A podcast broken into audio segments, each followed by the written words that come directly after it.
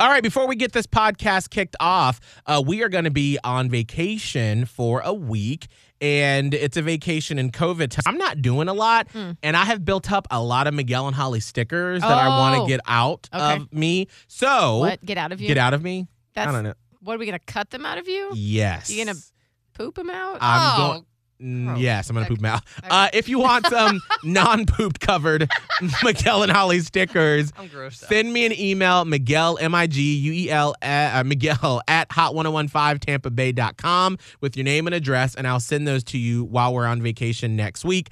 Also, Platypus. We haven't said that in a while. Platypus is our code word if you listen to the podcast. Yes. And so coming up, we have a special guest joining us on this edition of Miguel and Holly Uncensored. Unscripted, unshackled, uncouth. What you're about to hear is for mature ears only. It's Miguel. Ricky. Yeah. You're a dumbass. Have a wonderful day, okay? Bye-bye now. Holly. I finally got boobs and a butt back. And Scotty the Body. Am I not as cool and good-looking as I think I am? The Miguel and Holly Uncensored Podcast. No, my tongue feels too big today. Only from Hot 101.5. Give me Kit Kat or give me death. Tampa Bay's new hit music. Well, hey, y'all. How you doing? Hi. Hey. We're almost done with this piece before vacation. That's why you know we are on vacation mindset. Girl, this has been like a week. I feel like before vacation, I always get so topsy-turvy and just insane. Yes. That I'm just like, what are we doing? Like, I got hardcore senioritis. Yeah, we're like in a hurricane zone of sorts. It's just like, how are we holding on to things? I'm curious, Scott. Yeah. This is your first full year post-college. Yeah. So, like, normally, this is like that first time I feel like when you really realize what it's like to be an adult because you don't get summer vacation. Like, ooh, I forgot about that. Like, remember that first full year out of college, or if you didn't go to high school, you went into a job, and it's like once you go through the year, and maybe you get some days off for Christmas, and you know maybe you take a day or two in the spring, you get Memorial Day, yeah, and then you get to July 4th, and then after that you're like, wait, so I don't get another day off until Memorial Day or Labor Day? Yeah, that is a weird thought. I actually thought the other day just a dumb thing going through my head of like how adult life, and I remember obviously because we talked about this right before I graduated, and of course I love my journey, but it's just funny how adult life is just not as glamorous and great as you think it is right before it begins. Oh man, you're right. And I feel like the old wise frog now talking to people that just graduated. I'm like, well, you better enjoy this little bit left. And then I always ask them, like, how is it? How you doing with it? Because I went through those same exact struggles, you know, right now. So this day. Do you realize, like, does it make sense now why, you know, during your senior year when you were working on the show and you would be like, I just want to be there with you all. I want to be learning. Would be like, I don't care. Don't come in. Enjoy your spring break. Go enjoy that last party. Go enjoy that last trip. Go enjoy yourself because you're in it, and you're going to be in it forever. Yeah, it's so back and forth because I'm so happy. Like, for example, like I remember the spring break trip I took last year, and I'm so thankful for that trip because it was amazing. And now that I'm a year out and I'm, you know, my girlfriend Mary still gets to have those breaks, and I don't get to go on trips with her. And so I'm so thankful I did that trip with her because that was like one of the last big ones before I now don't have a choice really of when I have some time off because now we see the difference in our relationship where she's like, oh, I have off these couple days, or ooh, I have this break coming up. Can you come do something? And it's like, I am now at that point in my career where I'm like, no, I just can't. I can't take off that couple days or the week because you have off because I'm in it now. Now I'm just, you know, working, and it's weird because I am happy that I also did grind it out in the, like, obviously still, but in the beginning of wanting to be here because I do believe that is, you know, a continuous thing that just kind of stays with you, and it's also why I am still here and still able to do what I'm doing. But at the same time, it is, if I was to tell someone else, just continue to grasp onto those moments. Right. Because now looking back, I'm like, dang, that just flew by. That senior year flew by. Seeing my friends, like my best friend, Logan, I haven't seen in a year. An entire year. We have grown up together, and I haven't seen him in a year. That's what's, I think, one of the craziest parts, aside from, of course, no vacations or anything like that, because when you're in college, you just can't even grasp what it looks like to work all the time. Like, it just, I was blown away. I was like, I'm tired. Like, by the time we got to my first, quote-unquote, non-summer break, and everyone's like, ha, ha, ha, ha. Shut up and get back to work. And I was just like, sad. And then also secondarily, in Ohio, we have snow days. Oh. Mm. So one time it was like a complete iced up blizzard in Ohio. And I was like, well, I can't drive to work. Like, do we get a snow day? Like, for real? Like, if you can't get to work. And my boss was like, I will come pick you up. Who do you think announces to everybody else they get a snow day? Oh, welcome to the real world. Damn. Hard, rude awakening for me. And so I just got my little self ready, had my butt out in the snow. But the second, it's like the other sad thing is that you're just not around your friends anymore. And I do know that some dudes get their bros together still, and some women have like this random group of adulty women that get their happy hours and stuff. But for the most part, you don't, because you either move away to get a job, or you're out of your hometown anyway and you don't have those friends, or people just spread out and people are busy. Right. So like my college girlfriends, I never see them, obviously. I don't even live in the same state as them. Yeah. So if one of them gets married, it's like a big deal, because it's like, oh my God, I get to see people. Not just we get to celebrate your wedding. Yeah. Like, how are you? What do you look like? I haven't seen you in 2 years or whatever. Mm-hmm.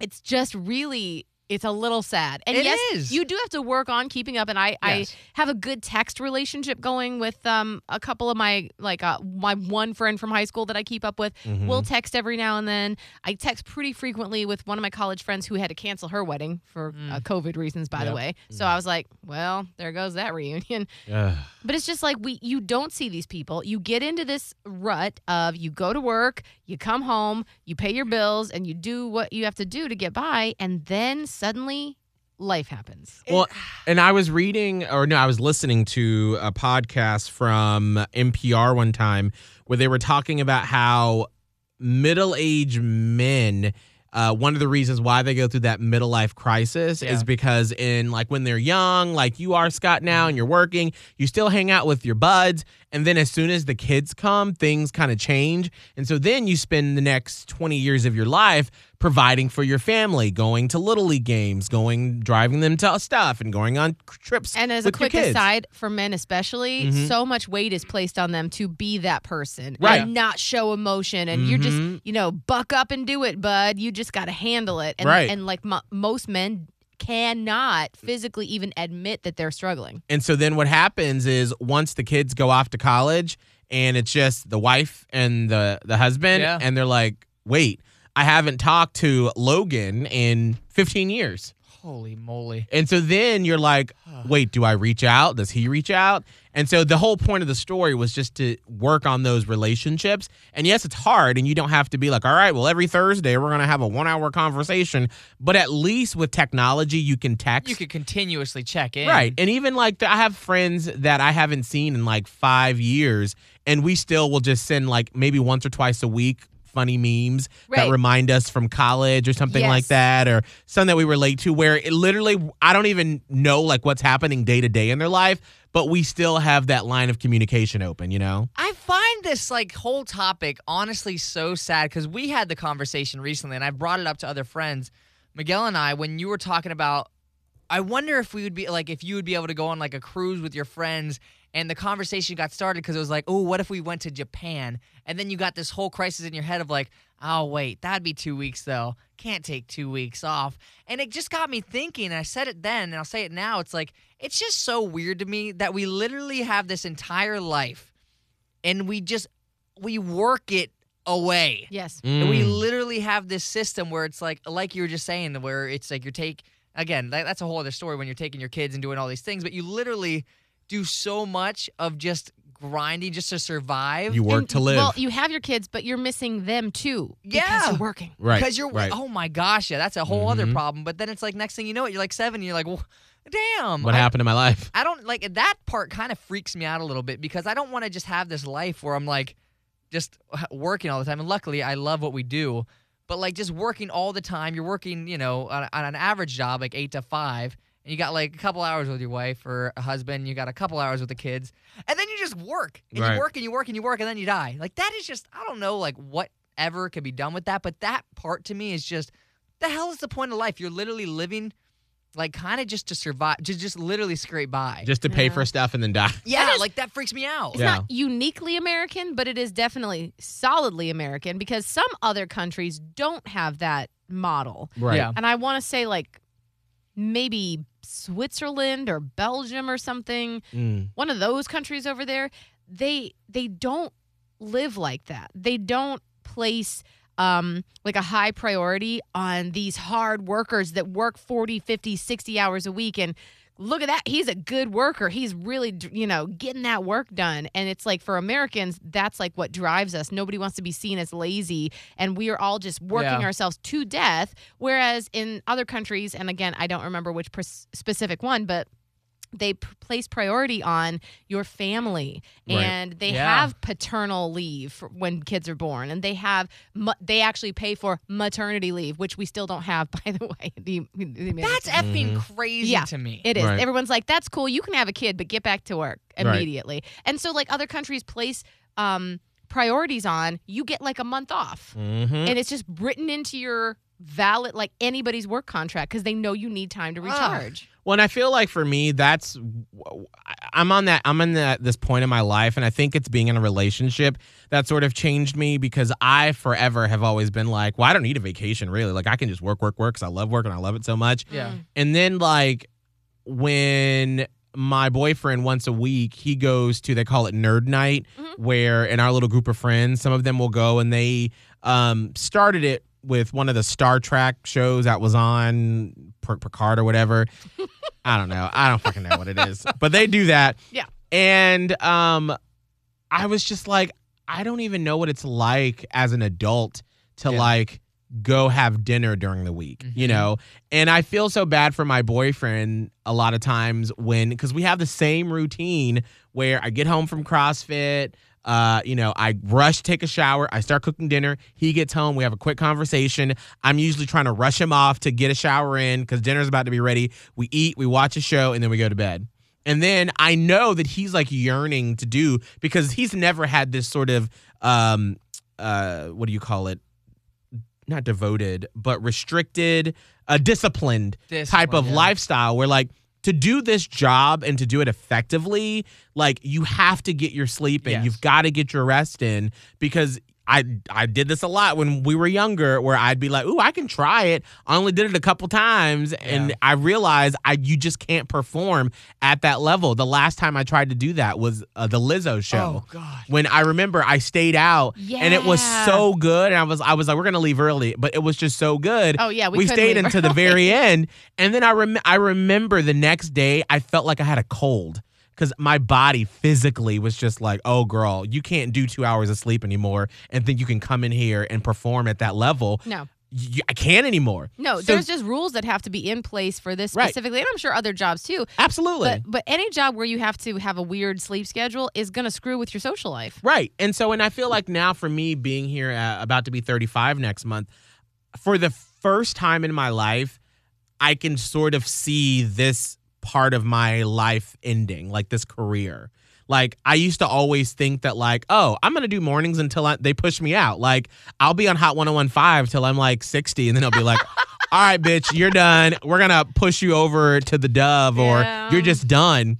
But I'm like, I don't know if I can physically do this job forever like I thought I could. Right. And you know, I feel like some of the long haulers that have been in this career, they've made so much money and they've made such established names for themselves that they're able to do things like take every Friday off. Right. For example. Like Howard Stern. Look at him. Like he starts his show at 7. Yeah. I think he works like 2 or 3 days a week. Right. Like, girl, if we could have a contract like that once we reach like 40, come on. Yeah. No, but that's what I'm saying. It's like, by the time, I think that's the only way you could have longevity in a career like this, because your body cannot handle it. Right. It's a lot. And so I say all that to say, girl, welcome to the rest of your life. Well, it's just like that's what I want to like. One, we talked about like how you never see friends for so long, and like one thing I really want to try for my life is one, I want to like at least be able to live by some friends. I want to have a group like that because I find that such an escape. And right now, I'm realizing I'm like,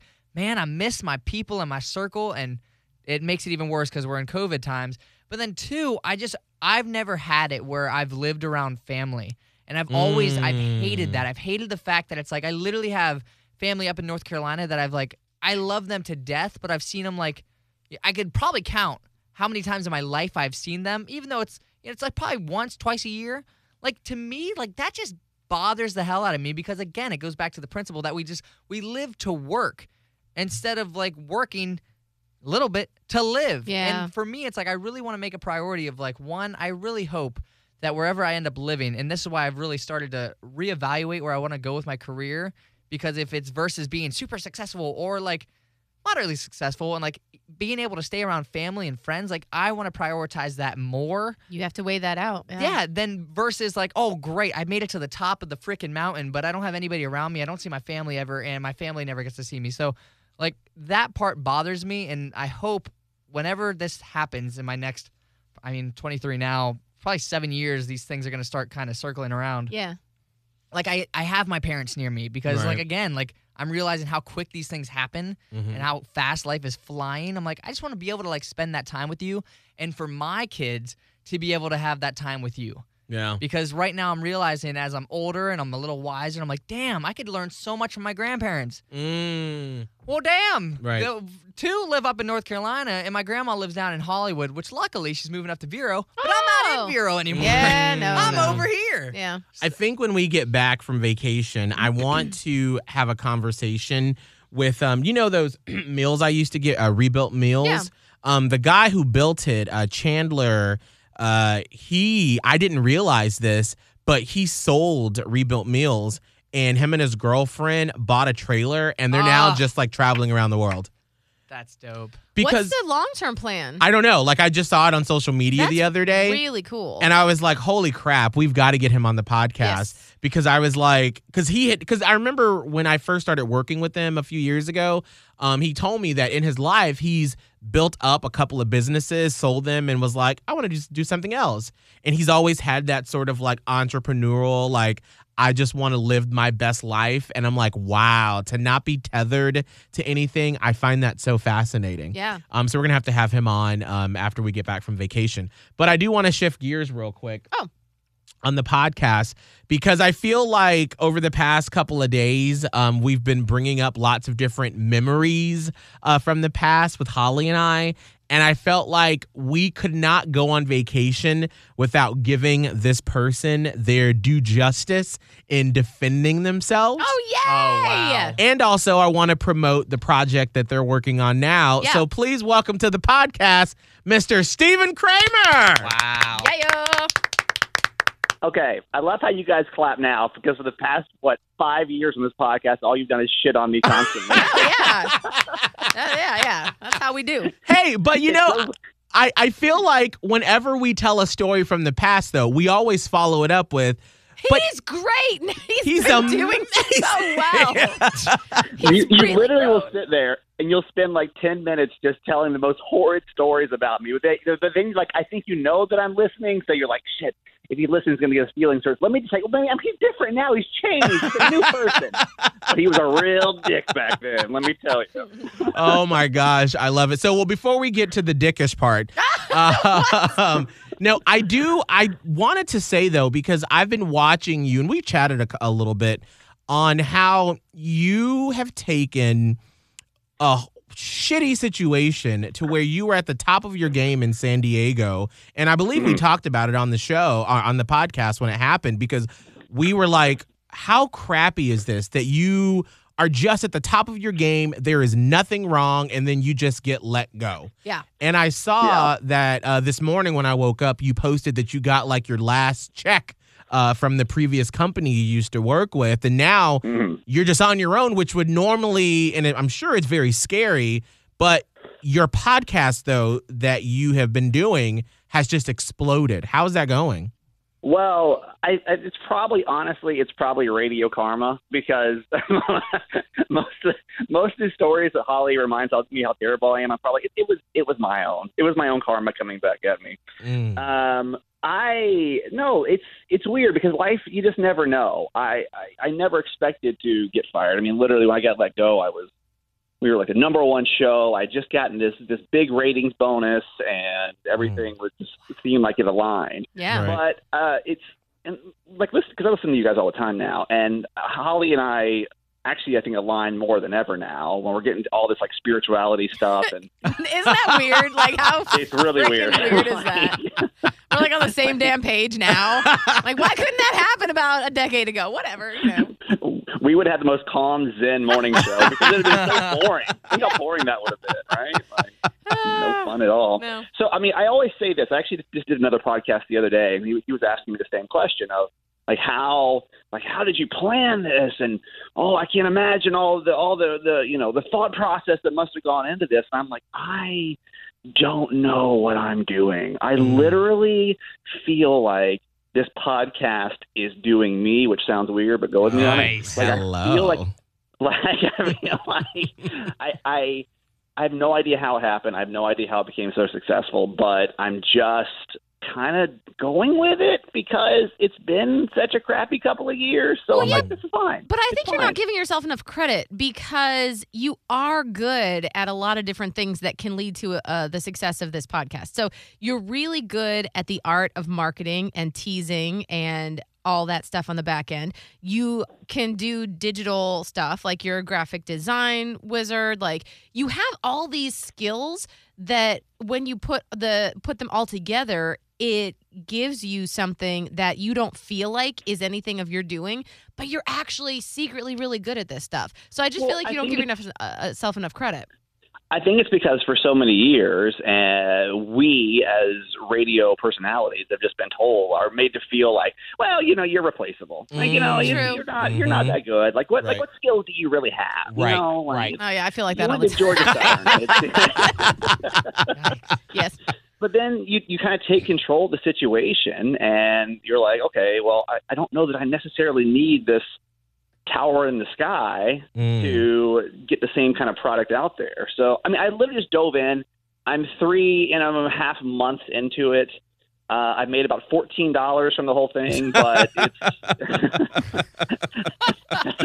that's the only reason you need a tower is to get a paycheck. But if you don't mind being poor, it's really fun to do a podcast.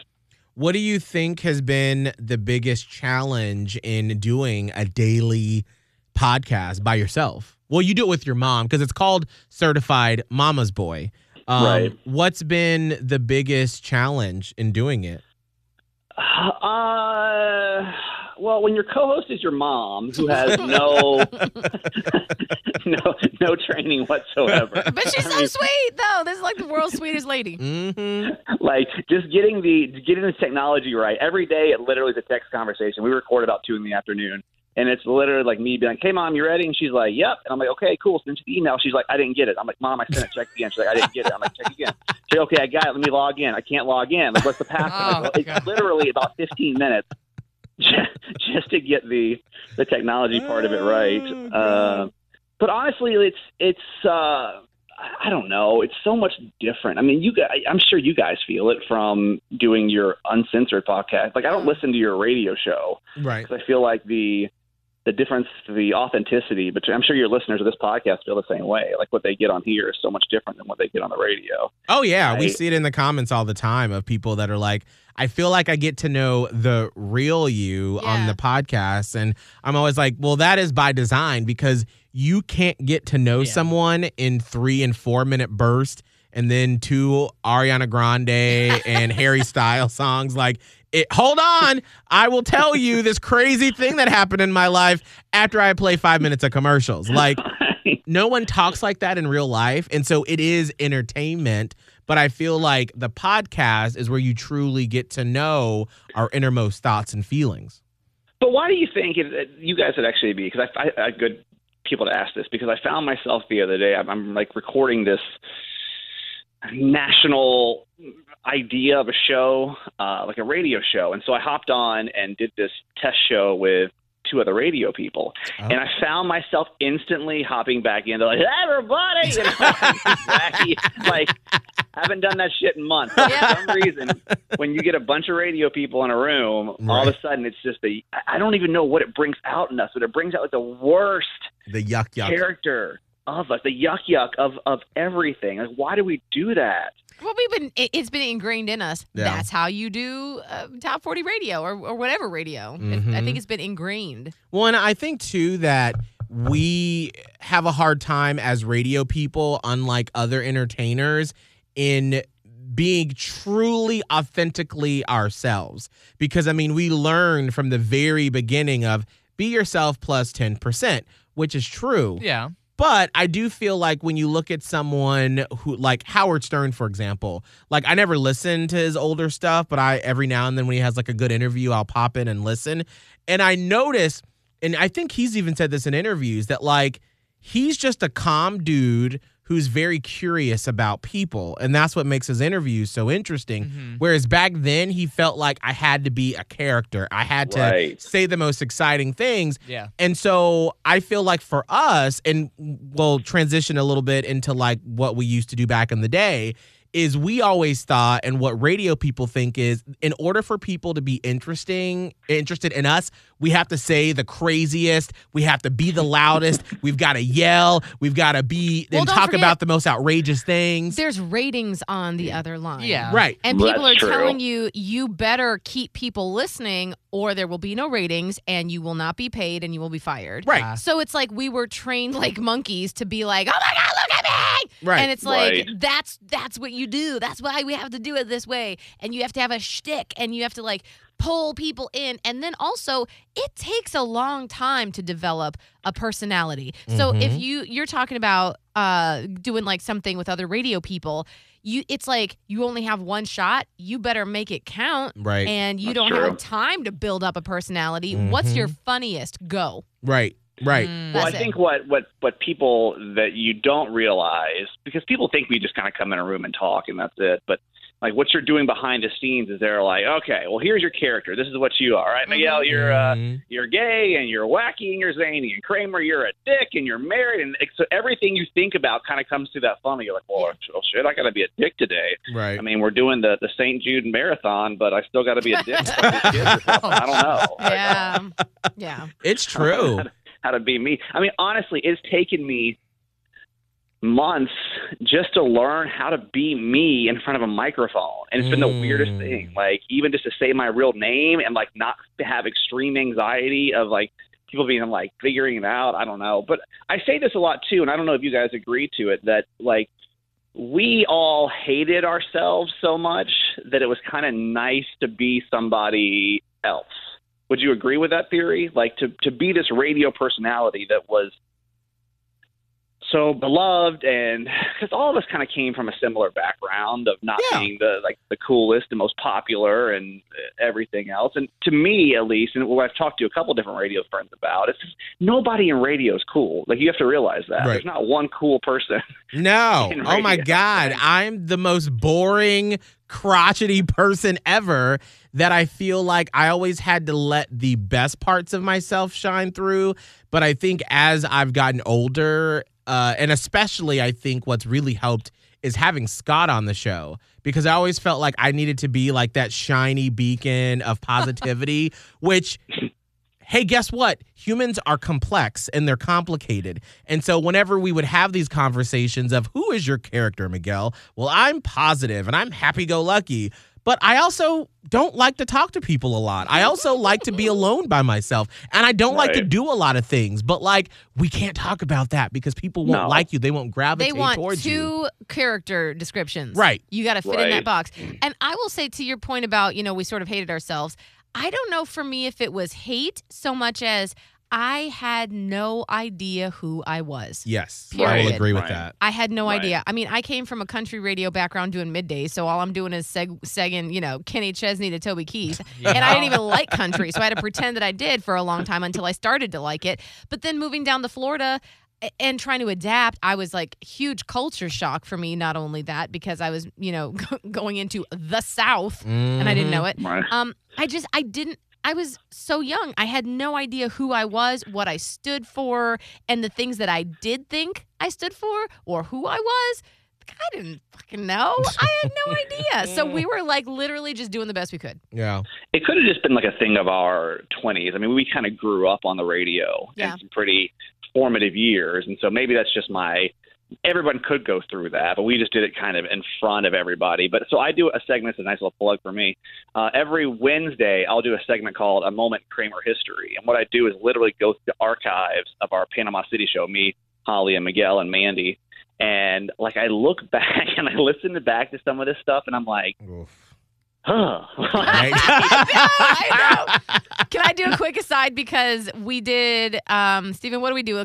How long ago? A couple weeks ago, we talked about that, the death of intern Jeremy. Yes. Go ahead. Well, I was just going to say, I tried to explain it to Scotty like that same week, and I'm like, so here's kind of what we did. And the more I'm saying it, the more I was like, I don't even want to be telling this story. There's so many stories that like do not translate. Most of the stories don't translate well at all. Like they did not pass like the border of 2016. Nope. Like everything is just, it was very early, late. What 2000s? I mean, it just. Yeah. I mean, Scott, imagine. I just want to know what Scott would say. Like, imagine that Holly and Miguel come to you and they're like, okay, listen. Like, we really need to get some ratings. So what we're going to do is we're just going to go on Instagram, and we're going to do a black and white photo of you, okay? And we're going to be like, R.I.P. Scott. All you have to do is go sit in your house the whole weekend. But don't worry, by Monday it's going to be cleared up. Don't tell your family. We're just going to act like you died. It's no big deal. Oh, my gosh. What would you have said? Would you have done it? Because I feel like some people are like, so gung-ho about radio, they would just go along with it. But, like, what would your reaction be in 2020 about that? Oh, my – I think if it was right now, absolutely not. Because I could see right away, like, my grandma and grandpa would be like, oh, my God. My mom would be driving over here to St. Pete, freaking out. That would just be dangerous for everybody. That would be horrible. Dangerous. Yes. Like, would the police not be involved? Like, what the actual hell?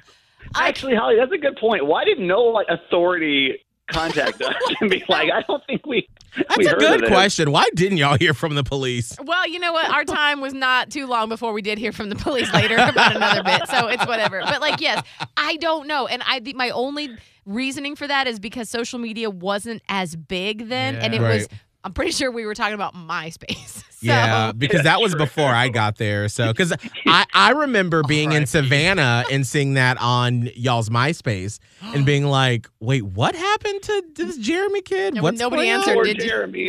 No. And it wasn't until I actually got there a few months later, and y'all were like, "Guess what we did? Ah, it's so funny!" And I was like, "That is, oh, the things we did."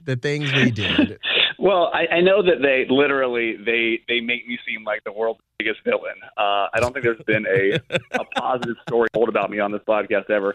No, hold on. There may have been one. There was that time. Yeah. Could have been No, it wasn't. I don't think it was. You gave me that shirt when we did our first photo shoot together as a morning show.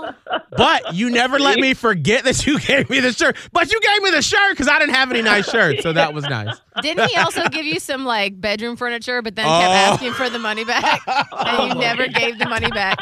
Did Miguel ever pay you for those drawers and the mattress? God, no. How did I even start? I don't even remember how that story started, but it was something. Did I give it to you, or did I give you money for it, or how did that work? No, I don't even remember. So it was when we lived together, because Kramer and I lived together for about 2 months when I graduated college, in Savannah, and then that May we moved in together, and then that August you got the job in Panama City, and you were like, "Well, I'm gonna buy new stuff when I get there," and so you gave me, I think, like your mattress and like a desk and the side tables or whatever. And so then, like a year and a half later, I moved to Panama City and we're doing the show together.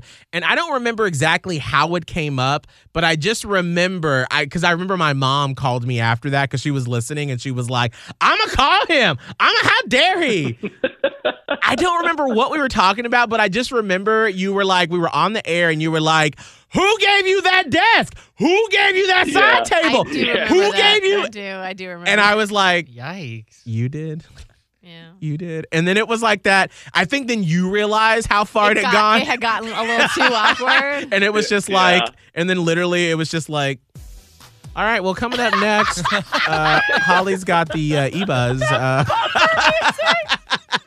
I mean, that's not even the worst. Holly, this story goes back before you. Back in college, I remember, you know where this is going. Yep, so, yep. Miguel and I have been friends since college. We met, and you were, I think, a year younger than me, right? Yeah, this was like 05, 06. Yeah.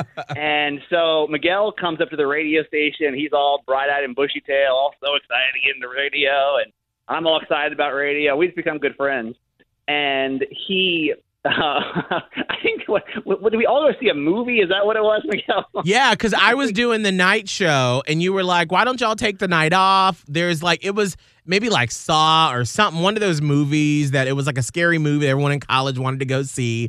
And you were like, well, I'll pay for everyone's tickets, and then you'll just pay me back so we can get in and get a seat. And so Kramer paid for all of our tickets. It was like three of us. We went to go see the movie. Everything was fine. And then it was like, I didn't see you or I didn't have money or something. But like it was me and my co-host at the time, Jamie Lynn. And what was the movie ticket cost back then? $5, $6? Yeah, bucks, it wasn't, probably, $5, $6.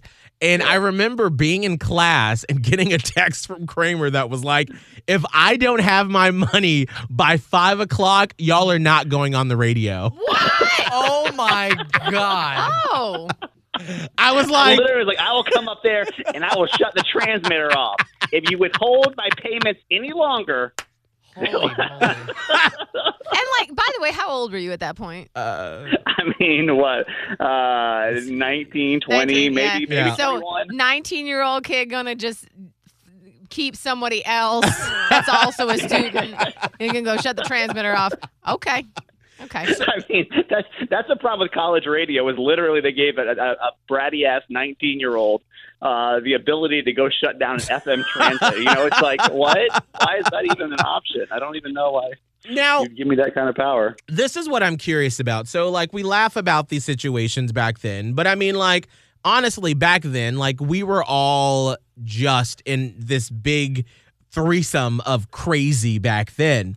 What do you... Well, yeah, because you know what? Hang on. Let me pause you for 1 second. Oh, come on, Stephen Kramer. Tell me, honey. You don't hear those stories on the podcast. You don't hear about the three crazy people. All you hear about is the one crazy guy that's not in the room. Oh, no. Did you not hear my story the other day from when I slammed down a stool and then slammed the doors in a fit of rage? Did you not also grasp that? I told that story. It's fine. I mean, I was by far the king of crazy. But I don't want anyone listening to this podcast thinking that these two little innocent bystanders were just sitting there, just taking their punishment. I mean, I feel like I was the sanest person out of everyone in the room back then. No, you were just the best at covering it up. Yeah, I'm about to say, like, I just didn't like confrontation. You just did not ever get pushed so far to have an outburst. That's no, because there were no outbursts from Miguel. No, because it takes me a very, very, very, very long time to finally get to that point. But I'm curious, though, like, what do you think led you to be that person? Because obviously you've grown so much since then. What do you think was the motive, or what made you make those sort of decisions back then?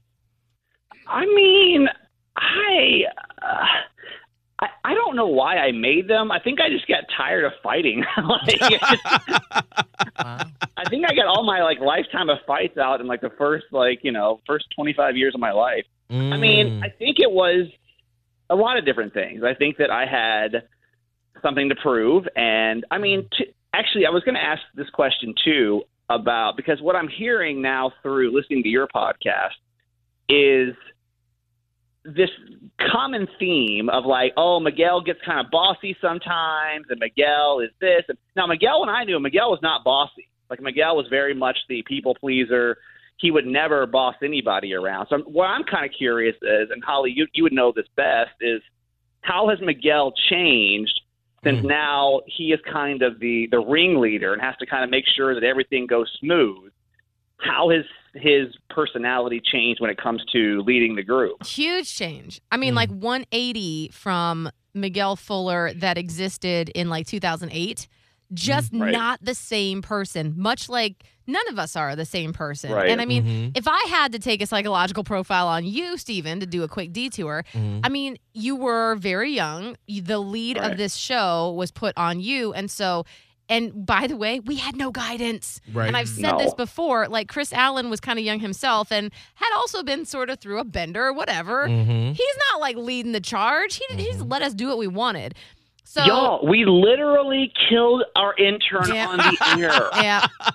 Okay. And didn't get any sort of repercussion or like reprimand for that. Right. And we became the number one show in that city. Like, what? Yeah. So the more success we had, the more it reinforced that you were doing the right thing.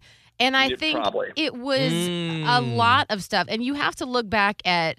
And now that I'm so like psychologically aware, you have to look back at what had happened to you as you grew up and like who you were as a kid and a teenager and all this other stuff and any other sort of mental issues that you may have been working through that you didn't even know about. Right. So, well, I think I was never told no. I mean, another plug for my podcast. I mean, my mom literally is the nicest woman on the face of the earth. Yes, she is. And I think that was like the first time that I was in control, and I wasn't used to people saying no to me, and I wasn't used to, and I had so much pressure to get it right. Yeah. Like, I knew exactly the show I wanted to put on, and I knew that, like, I wasn't good at, like, trusting anyone else to get it done just the way I wanted it to get done. Right. So instead of, and I didn't know how to manage. I'm 24 years old. You don't know how to manage people. Especially like, you're just a dick. When you've never been told no. And this is when I knew...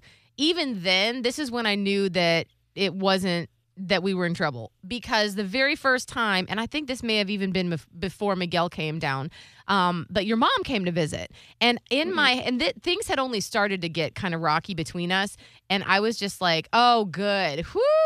His mom is coming down. You know, I've heard a lot about Southern boys and their mamas, and they're not about to, like, you know, say anything crazy in front of their mom. So I was really excited, A, to meet her, and B, because I felt like, you know, you'd be super calm and whatnot when your mom was there.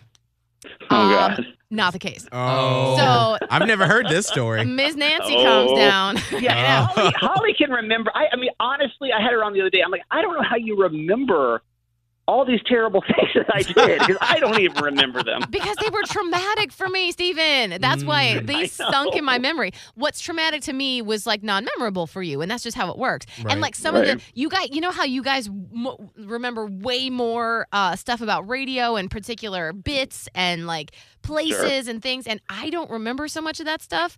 It must not have been that memorable to me at the time. So, like, you remember what really sticks with you or makes you feel something. So I remember when Ms. Nancy came down, and I was like, oh, Stephen's going to get his mom's coming. And, like, the first thing that I knew was that, like, I don't remember exactly what, but, like, she came in the studio, and I was like, hey.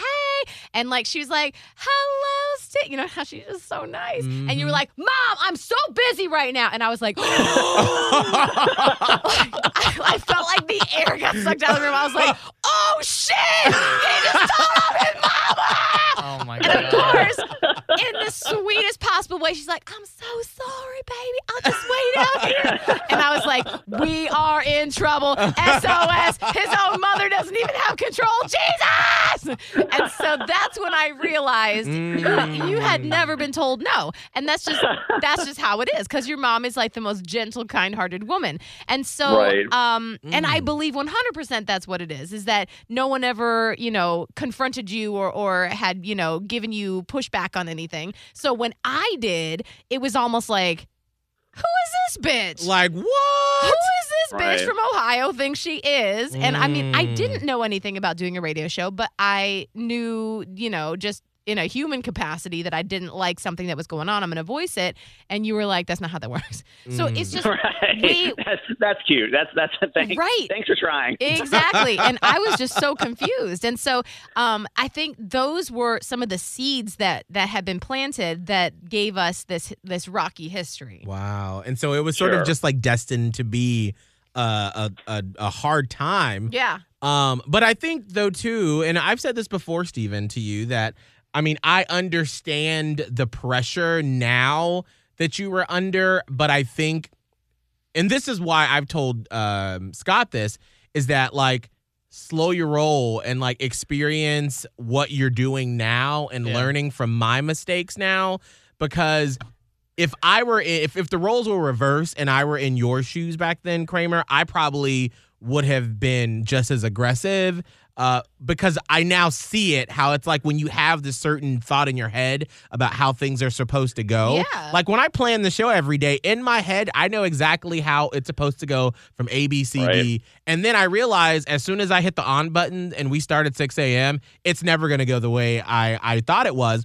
And when I first started hosting back in 2013 in Panama City, I realized that very quickly when we worked with Mandy that, like, it wasn't ever going to be what I thought it was. Because it's a living, breathing thing. Absolutely. Yeah. Absolutely. Static. But then because I had the fortune of starting hosting when I was 29 as opposed to 23. And you had already had experience. Right. I was like, all right, well, cool. Like, if, you know, Holly doesn't get the tease or Scott doesn't have the audio or I hit the wrong button, it's not the end of the world. But when you're 23 and you have all of that on your shoulders, you think it is the end of the world. Right, and you're like, holy shit, Holly, where the fuck was that tease?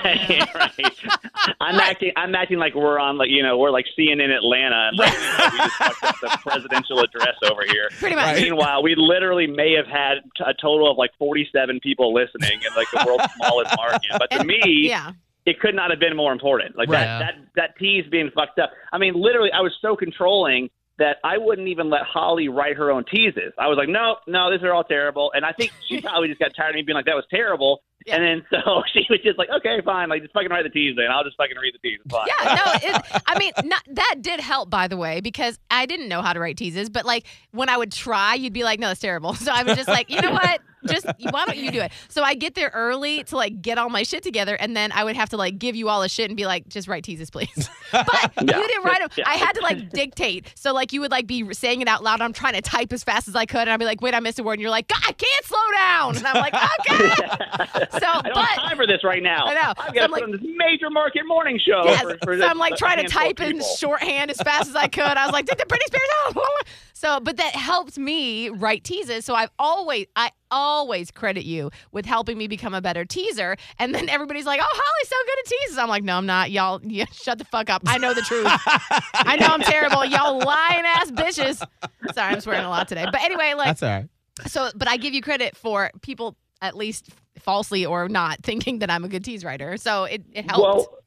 Well, here's what I say. And this is like a bigger picture thing. This is not just a, you know, a me or a Holly or a Miguel or even you listening, like looking at even bigger pictures of, like, let's just say Kevin Hart. Kevin Hart 10 years ago said something that nowadays is totally racist or inappropriate or whatever. Right.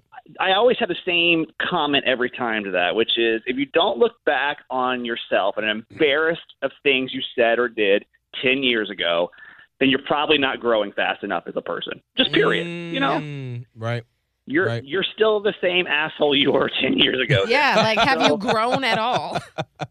When I sit here and I'm berated on this podcast, I really like there's a part of me though that smiles about that because I am happy. I can't imagine any of us acting the way that, especially me, that we did back in the day. We're all completely different human beings. Like, even just watching you guys grow up. Right. You know, like, we are all such different humans and such better humans than we were 10 years ago. Scott, you're still an asshole, but it's okay. Yeah, I feel really, you got time. That's all right. Be an asshole now while you have time because you can't pull that off when you're 30-something. Oh, good. No. Yeah, right. Because then it's just embarrassing at that point. Yikes. It's true. It's totally true. So what do you think, if you have to look back, like if you could go back and tell Stephen, who walked out of that radio station in January when you were let go, and now we're sitting here 7 months later, what would you tell him? You're gonna be okay, but you're just gonna be a little broke for a while. Yeah. Yep. Like you're gonna be all right. Like you're gonna get through it, but like you know that mortgage is gonna come up. And it's good you save that money, especially in California, girl. Because you're probably gonna need it. I mean, I don't. A really quick backstory of Holly and I have very similar stories in the sense that like our last 3 or 4 years have been just shit. It's just been one thing after a damn another, and it almost gets to be embarrassing because how many times can you go out and be like, I'm having a rough time, guys, and people are like, still? Jesus. Right, I know. Like you almost feel bad. Yeah. I mean, actually, we can laugh about this now because it's kind of funny, but I would have conversations with Miguel about radio maybe 5-6 years ago, and I'd be like, man, I kind of feel bad because like, there's nothing really to feel bad about my character for, because in radio you always want to like show your vulnerable side, right? And be able to like open up the hard experiences. I never had a fucking hard experience to open up about ever. Like there was never a time that anybody should ever feel bad for me or be able to relate to me because my life was so fucking perfect. So then I went through a divorce and just some other like stuff I've never even talked about yet. That has just happened over the last 3 years. A job loss and the divorce has just been crazy. I think what these kind of things do for you, like when I finally did lose my job, and again, we'll talk about like complete shock. I was sitting there actually talk about being a dick. I was sitting there talking to my co-host because we knew the company was making cuts. You could see it like coming across the country, right? And she looked at me and she's like, you're not worried for you, are you? And I was like, no, like all these other dummies. Like, I'm a little bit worried about this guy over here. Yeah. I mean, I literally was naming names of people I thought they could fire in the building and it wouldn't matter. Oh my God. Wow. Truly. I was like, well, maybe this person or maybe this person, but not us. Like we're the best. We're good. So it was humbling, but I think what happens is that you do go through, I couldn't have had this insight, but I think when I did get let go in January, I didn't have to tell myself anything looking back. I still have the same mindset of like, you're going to be fine. Yeah, like this is going to be an obstacle that it's going to suck. And from it though, something really cool is going to come. I thought when I got divorced back in 2018, I literally thought I was going to die. There were so many days where I felt suicidal. I didn't want to do it anymore. Like I thought that literally was going to be the death of me. But through that now almost 2.5 year transformation, I've become such a happier, healthier, wholer person. Like one that person, you know, that thought they were so happily married could never have imagined becoming. So I have to look at it the same way of, yeah, it's going to suck and there's going to be speed bumps and you're going to be broke as fuck. You're going to be selling t-shirts just to try to make ends meet.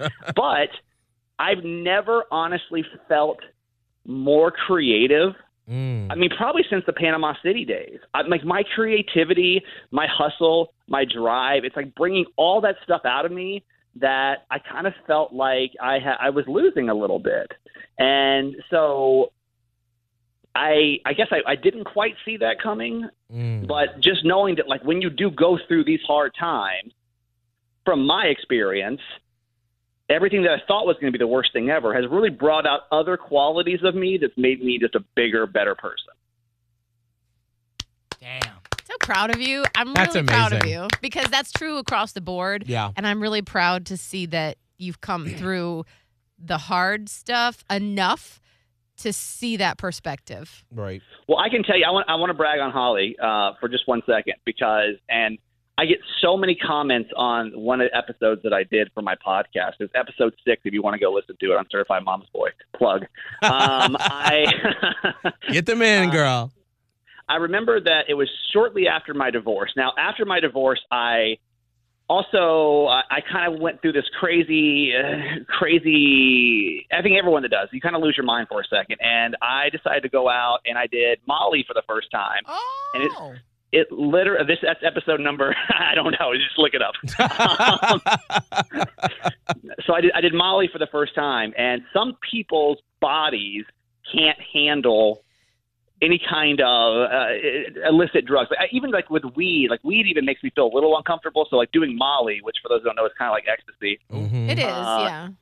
It fucked me up. Basically, long story short, I went through it took me about 14 months for my brain to recover its serotonin level. So I went to this terrible, deep, dark depression. Well, and this was like 2 months after my wife had left. So I'm in this, I literally go to work.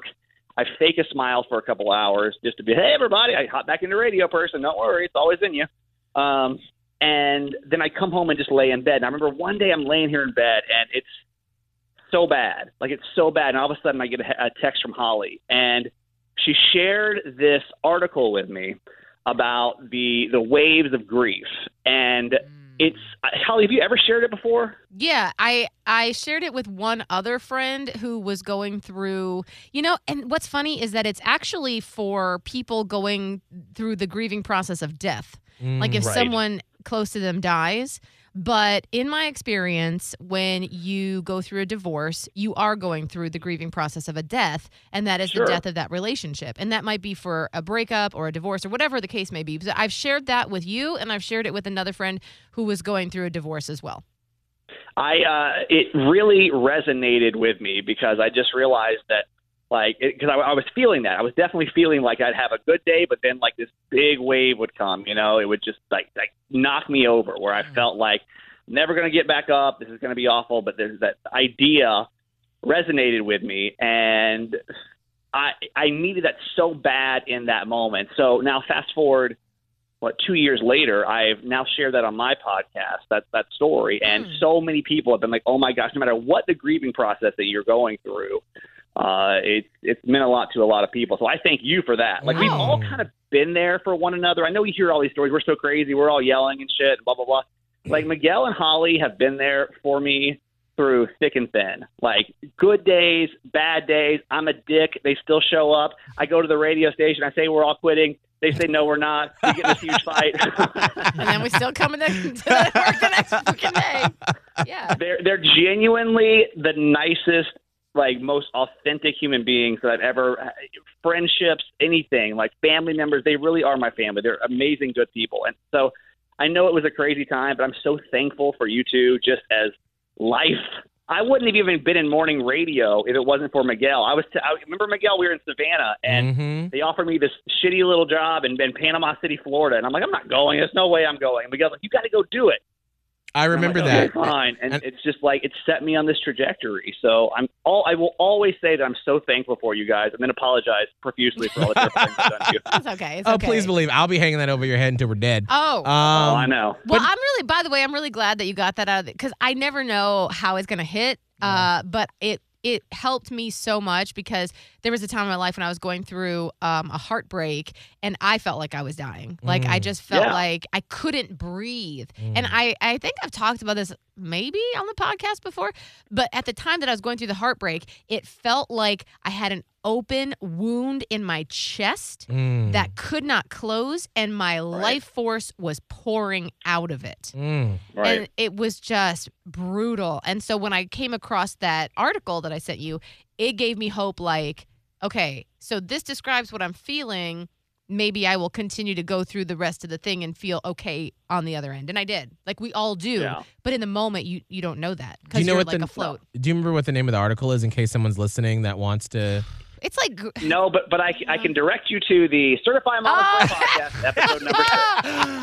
Yes. I love it. I do want to say, though, that... I'll find it and we'll put it somewhere. Oh, perfect, yeah. You can always hit Holly up at Radio Holly on her Insta. She can slide it to you. Or is it still the Steve Kramer on Insta? No, I'm That Guy Kramer again. I brought the That Guy Kramer brand back. That Guy Kramer.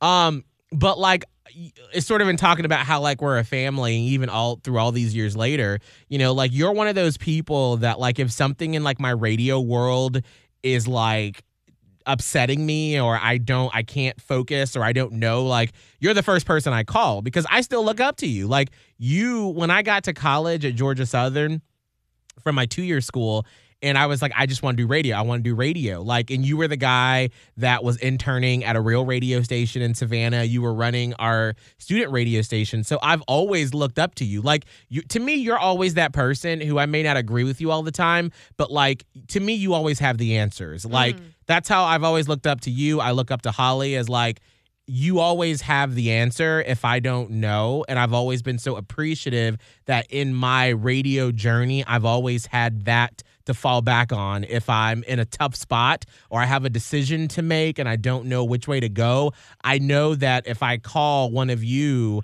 that's sort of like my northern light. That's my guiding light. So thank you for that. Well, I appreciate you saying that. The best thing with Miguel, because Miguel and I are just such radio nerds, like, I always know it's going to be good because we always start the text conversation with "girl." Yes, yes. That's all it says, and that's when I know there's going to be some radio gossip about to happen. I'm like, oh, tell me everything. Yes, honey. I love that tea. I love it. All right, well, we got to get out of here because our vacation starts as soon as we end this, and it's time to go. It's time to go. Yeah, I'm ready. Kramer, what are you guys doing for vacation? What can you even do right now? I'm going to Buffalo, New York for 3 days to visit my boyfriend. Tropical. What a tropical place. Paradise. It's a balmy 72 degrees there. Listen. Yeah. Hey, wait for you to leave the beach to go to Buffalo, New York. Yeah. Listen, they built a fire pit the other day because it was that cool. Ooh, all right. And I was like, listen, we're in that part here in Tampa because Kramer lived here in Tampa with us when we were on. You know how hot it gets right now. Yeah, like, this is the worst part of the year where, like, no one is outside. Yeah. And if they are, it's, like, either early in the morning or late in the evening because around noon, it's just nasty. So I'm ready for it. Plus, I just want to gain more weight and eat pizza. Holly, what do you do? On a stroke of crazy, long story, and here's the long story short, interestingness.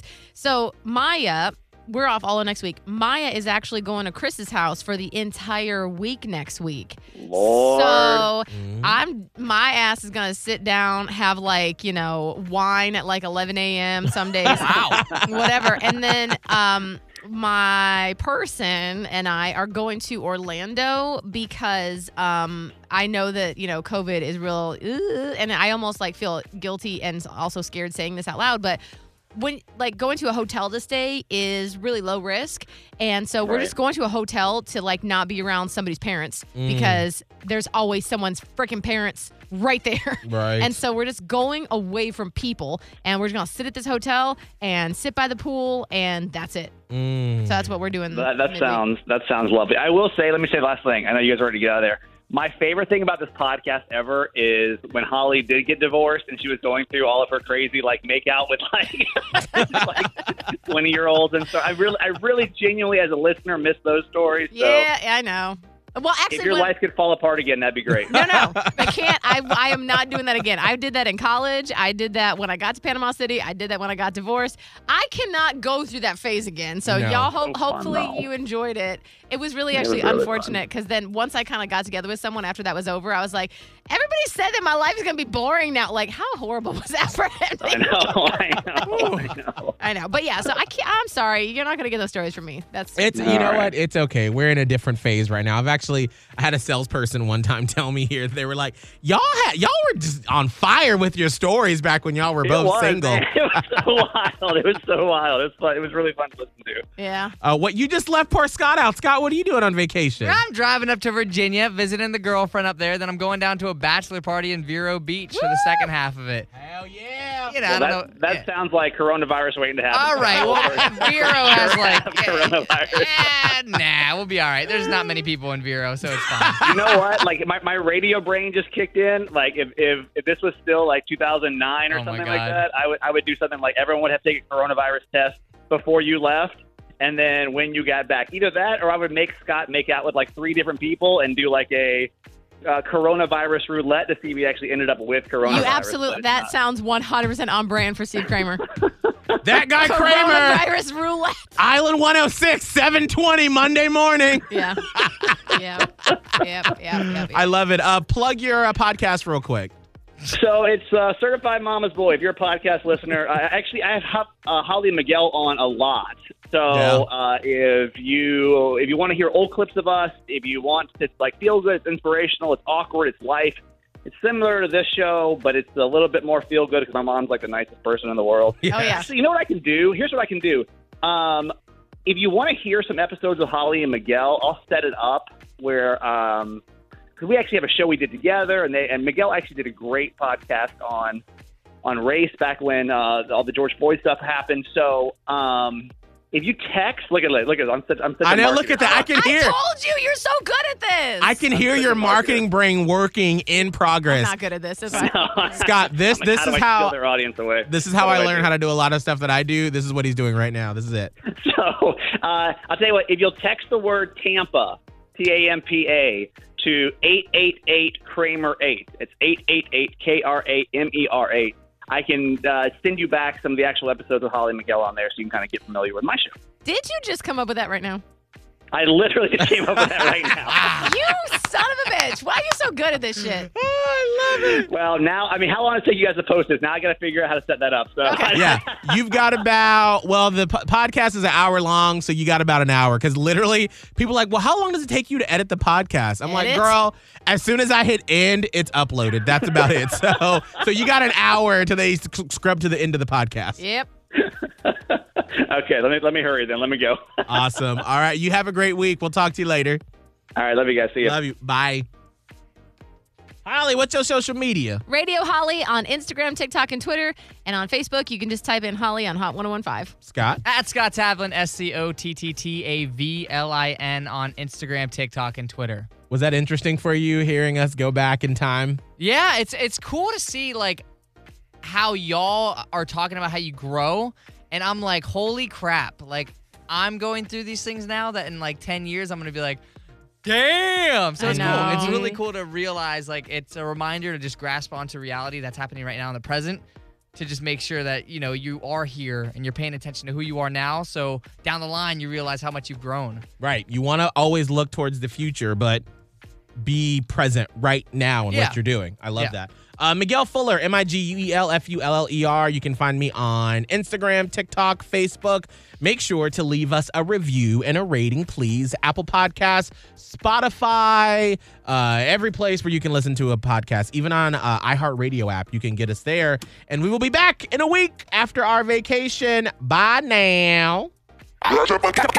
Catch up on previous episodes of Miguel and Holly Uncensored now on the Hot 101.5 app or on iTunes on your smartphone. It's Miguel and Holly Uncensored, Quarantine Edition from Hot 101.5, made hot by Corona Beer.